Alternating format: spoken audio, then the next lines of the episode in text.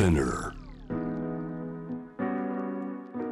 グローバーがお送りしております J-Wave ジャンダープラネット。今日のパートナーは朝鮮半島日韓関係を中心に取材されているジャーナリストで報道番組ディレクターパク・ジンファンさんです、えー、続いてお話しいただくのはこちら。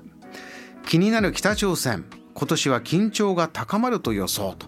いう話題ですけれどもパクさん、はい、昨年よりも緊張が高まるというのはどういうことでしょうか？そうですね、まあ、国際政治とか東アジアの周りのその情勢とかをちょっと見ますと、まあ、年末からこの練習いろんな韓国のあのシンクタンクとか研究所があの今年のあの展望というか予想というのを報告書を出してて、はい、この連休のうちにちょっと読んだりとかしたんですけれども、やっぱりもう一致するのは、まあ、この緊張はより高まる可能性が高いとという分析を足しているんですよね。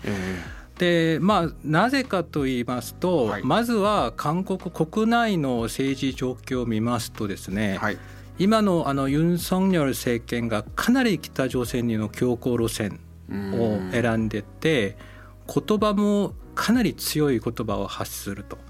で一部のあの人や国民からは大統領の言葉ではないと煽りすぎなんだという批判もあるぐらいの言葉を使ってるんですよね。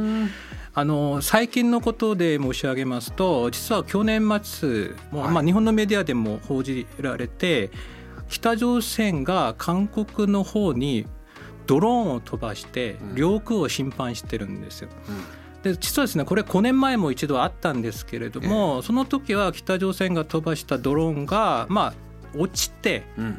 墜落してそれが見つかったということだったんですけれども今度はですねもう完全ソウル上空まで入ってきて自由に飛行して、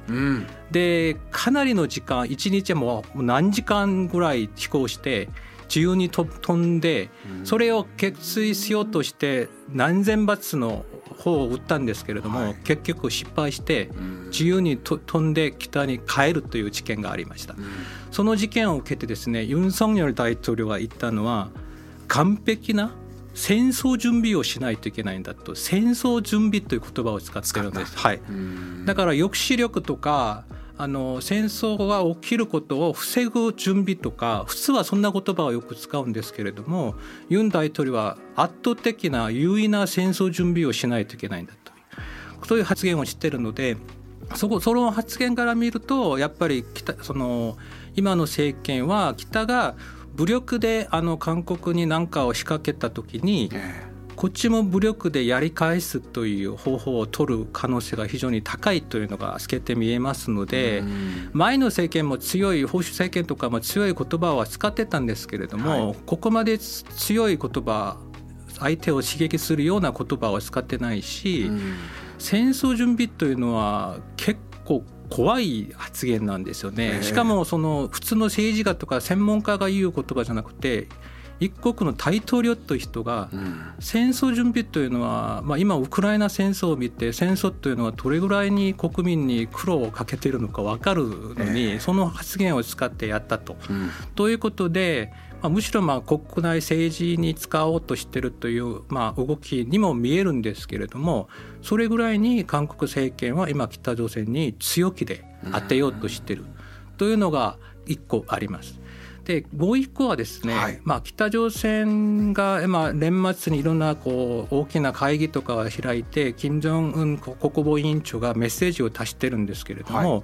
今年の目標というものすごい大事な3つの目標を挙げてて、うん、その中で1個がアメリカに届くような長距離弾道ミサイル ICBM の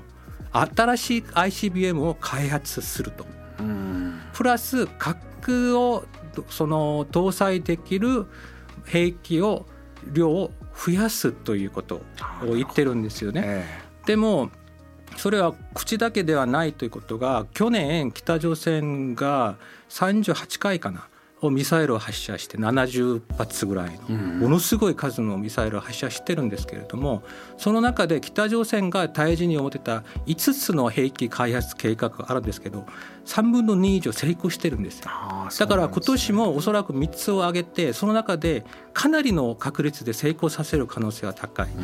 でこれは日本と関係ないというのを言えないのはですね実は今年もありましたけど ICBM というのは結構遠くまで飛ばさないと実験にならない。うん、ということはまた日本列島を超えるミサイル実験が何回かあるかもしれない J アラートがまたなって恐怖を感じるというのも現実的にあるかもしれないということで今年はやっぱり北朝鮮をめぐって結構こう政治的な動き含めて軍事的に厳しい状況が続くのかなという分析が多いです。パクさんあのこういった政治状況になった場合に、まあ、国のトップ同士が、例えばこう大変激しい言葉のやり取りをしている。その水面下で、えー、なんて言いますすり合わせ、ね、どこを妥協点を探すのか、はい、こういうのが、まあ、国際関係の中では行われてきたと思うんですが、はい、まあ、昨年ああやって実際ヨーロッパで大きな戦争が始まった。そこへ来てこの北朝鮮、まあ、極東の状況ですよね、うん、今水面下での状況って何か動いてるということあるんでしょうか？そうですね。私が思い出すのは2017年18年の米朝首脳会談とか米その南北首脳会談があった年を思い出すんですけれどもその時も北朝鮮は長距離弾道ミサイル ICBM を撃ったり核実験したりとかしてもう韓国国内でもこれ戦争が起きるんじゃないかというかなりの危機感があったりアメリカ国内でもかなりの危機感があったんですよね。で言葉もものすごい激しいやり取りをしてて実はですねその時はあの、まあ、スウェーデン含めヨーロッパとかで南北の水面下での対話もあったし接触もありましたし米朝間のあの水面下でのそのやり取りは実際あったんですよね、うん、その当時参加してた人の証言とかにも出てくるんですけれども、えー、今私がその関係者の話とかをちょっと聞くと全くない。あそこが大きく違う。そう。それこは大きく近くて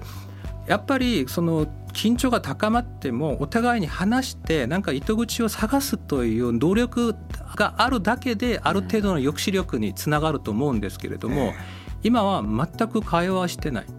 お互いにどっちに飛ぶかわからない状況が続いているのでその意味では2017年18年と状況がちょっと違うしある専門家は朝鮮半島で局地戦が起きる可能性ももう否定できない。